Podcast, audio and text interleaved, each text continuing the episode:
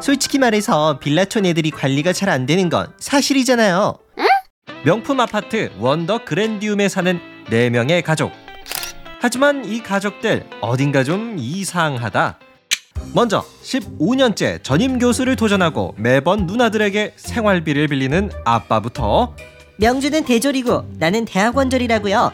유난히 학벌을 따지는 전업주부 엄마 예민 보스 고등학교 1학년 언니 오미림. 그러나 우리의 주인공이자 마지막 가족 구성원 거북중학교 3학년 오수림은 다르다.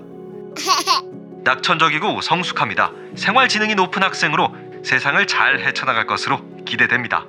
자 이렇게 4명의 가족들은 천년 만년 원더 그랜디움 아파트에 살 줄 알았다. 하지만 진아야 있잖아. 우리 집 망했거든. 이게 웬일인가 하루아침에 그들의 아파트가 경매로 넘어간다. 뭐야? 우리 집 망한 거야? 하지만 이때 오수림의 가족을 살려주는 구원의 손길. 201호로 데리고 들어와. 보증금 없이 월세 계약해줄게.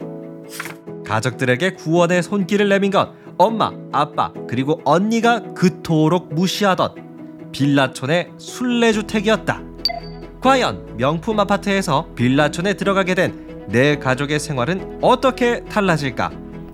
웃기지만 짠하고 공감도 되는 소설을 읽고 싶으시다고요? 그렇다면 유은실 작가의 소설 순례주택을 읽어보시죠.